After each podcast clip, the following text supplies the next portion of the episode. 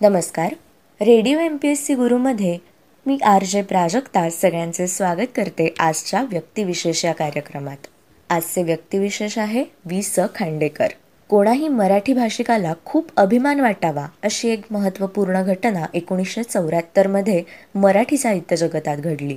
मराठीतील थोर साहित्यिक विष्णू सखाराम खांडेकर उर्फ भाऊसाहेब खांडेकर यांच्या ययाती या कादंबरीला सर्वश्रेष्ठ भारतीय ज्ञानपीठ पुरस्कार मिळाला. हा पुरस्कार एकोणीसशे अठ्ठावन्न ते एकोणीसशे सदुसष्ट या कालावधीत भारतीय भाषांमध्ये प्रकाशित झालेल्या सर्जनात्मक साहित्यातील सर्वश्रेष्ठ साहित्यकृती म्हणून ययाती कादंबरीसाठी घोषित करण्यात आला.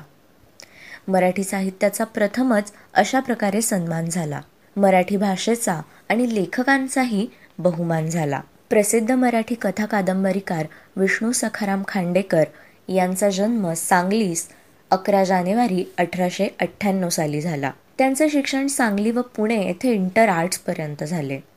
वयाच्या अठराव्या वर्षी त्यांच्या चुलत चुलत्यांनी त्यांना दत्तक घेतले.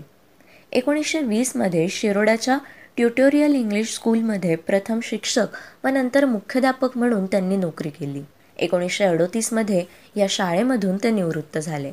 त्यानंतर त्यांचे वास्तव्य कोल्हापूर येथे होते. लेखनाची पूजा त्यांनी आयुष्यभर केली. खांडेकरांचे लेखन एकोणीसशे एकोणीसपासून प्रकाशित होऊ लागले. त्यांनी कुमार या टोपण नावाने कविता व आदर्श या टोपण नावाने विनोदी लेख प्रसिद्ध केले. वयाच्या सोळाव्या वर्षी लिहिलेले रमणी रत्न हे त्यांचे नाटक प्रकाशित राहिले. घर कुणाचे ही त्यांची पहिली लघुकथा एकोणीसशे तेवीसमध्ये महाराष्ट्र साहित्य या मासिकात प्रसिद्ध झाली. नवमल्लिका हा त्यांचा पहिला कथासंग्रह.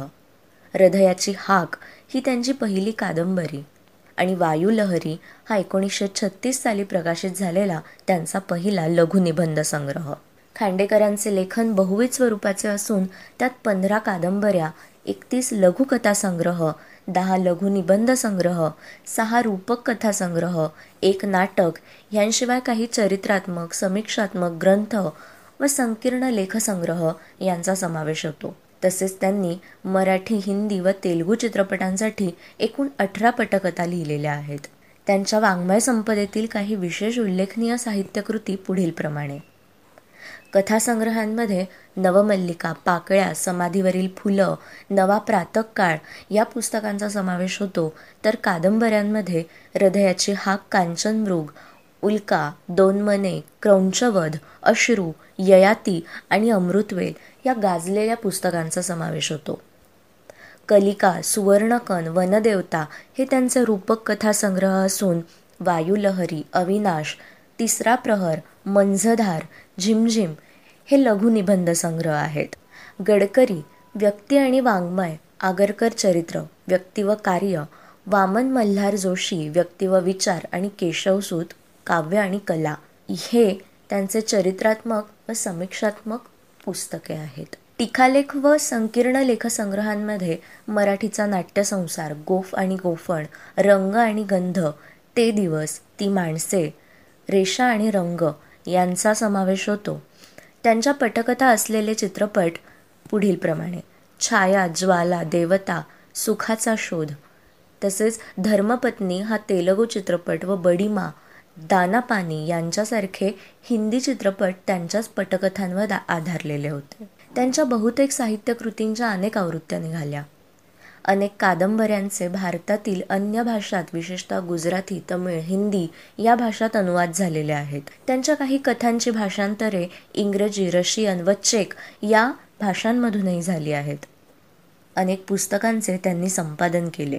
अनेकांसाठी त्यांनी प्रस्तावना लिहिल्या आहेत. जीवन व कला ह्यांना वाहिलेल्या ज्योत्स्ना या मासिकाचे ते संपादक होते. एकोणीसशे एकसष्टमध्ये त्यांच्या ययाती या कादंबरीस महाराष्ट्र सरकारने कादंबरीचे पहिले पारितोषिक दिले. या कादंबरीस ह्याच वर्षी साहित्य अकादमीचे पारितोषिकही मिळाले. या कादंबरीत आधुनिक जीवनाला ग्रासून टाकणाऱ्या भोगवादावरील भेदक भाष्य आढळते. एकोणीसशे एक्केचाळीसमध्ये सोलापूर येथे झालेल्या महाराष्ट्र साहित्य संमेलनाच्या रौप्य महोत्सवी या अधिवेशनाचे अध्यक्षपद त्यांनी भूषवले.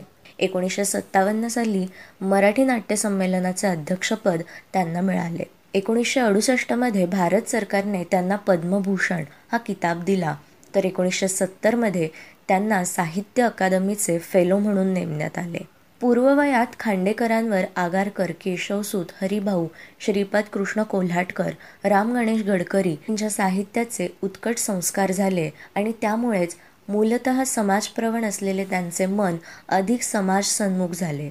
अश्रद्ध झालेल्या मानवी मनाला जीवनविषयक नवीन श्रद्धा प्राप्त करून देणे ही त्यांनी आपली जीवनश्रद्धा मांडली. तथापि या श्रद्धेचा वाङ्मयीन आविष्कार त्यांनी स्वच्छंदवादी प्रवृत्तीने केला. त्यामुळे सामाजिक किंवा व्यक्तिजीवनविषयक प्रश्नांच्या तीव्र जाणीवेतून निर्माण झालेल्या त्यांच्या लेखनात स्वच्छंदवादी ध्येयवाद आणि भावनापूर्णता आढळते. कला या भूमिकेतून जीवनातील सुखदुःखांचा बोध करून देतानाही प्रखर वास्तव्याला त्यांनी भावनात्मक आणि कल्पनावादी मुरड घालून त्यातून सामाजिक उद्बोधन साधण्याचा प्रयत्न केला. त्यामुळे त्यांच्या साहित्यात मर्यादा पडतात. कल्पनाशक्ती आणि विचारशक्ती या गुणांना शब्दप्रभुत्वाची जोड मिळाल्याने खांडेकरांची भाषाशैली अलंकारिक आणि सुभाषितात्मक ठरली. मराठी कादंबरीला तंत्रमंत्रदृष्ट्या प्रगल्भ व प्रभावी करण्याचे श्रेय नासी फडक्यांसोबत खांडेकरांनाही दिले जाते. मराठी कथेला तर त्यांनी नानाविध प्रयोगांनी समृद्ध आणि संपन्न केले. समीक्षक म्हणून जीवनासाठी साहित्य या भूमिकेद्वारे त्यांनी साहित्याच्या ध्येयवादाचा पुरस्कार केला. मराठी साहित्य क्षेत्राविषयी सातत्याने जागरूक राहून त्यांनी साहित्यविषयक अनेक प्रश्नांची व प्रमेयांची चर्चा केली. कुसुमाग्रज बोरकर बाबा आमटे यांच्या काव्यगुणांचा प्रभावी परिचय त्यांनीच पहिल्यांदा करून दिला. खांडेकरांना ययाती कादंबरीबद्दल एकोणीसशे चौऱ्याहत्तर ते पंच्याहत्तरचे भारतीय ज्ञानपीठाचे एक लाख रुपयांचे पारितोषिक देण्यात आले. मराठी साहित्याच्या अभिवृद्धीसाठी अखंडितपणे कार्य असलेले हे एक श्रेष्ठ समर्पित साहित्यिक म्हणून त्यांचे मराठीतील स्थान कायम राहील. हे होते आजचे व्यक्तिविशेष. अशाच माहितीपूर्ण व्यक्तिविशेषांसाठी स्टेट येऊन to radio M P S C Guru. या कार्यक्रमाच्या फीडबॅकसाठी तुम्ही आम्हाला व्हॉट्सॲपवर मेसेज करू शकता.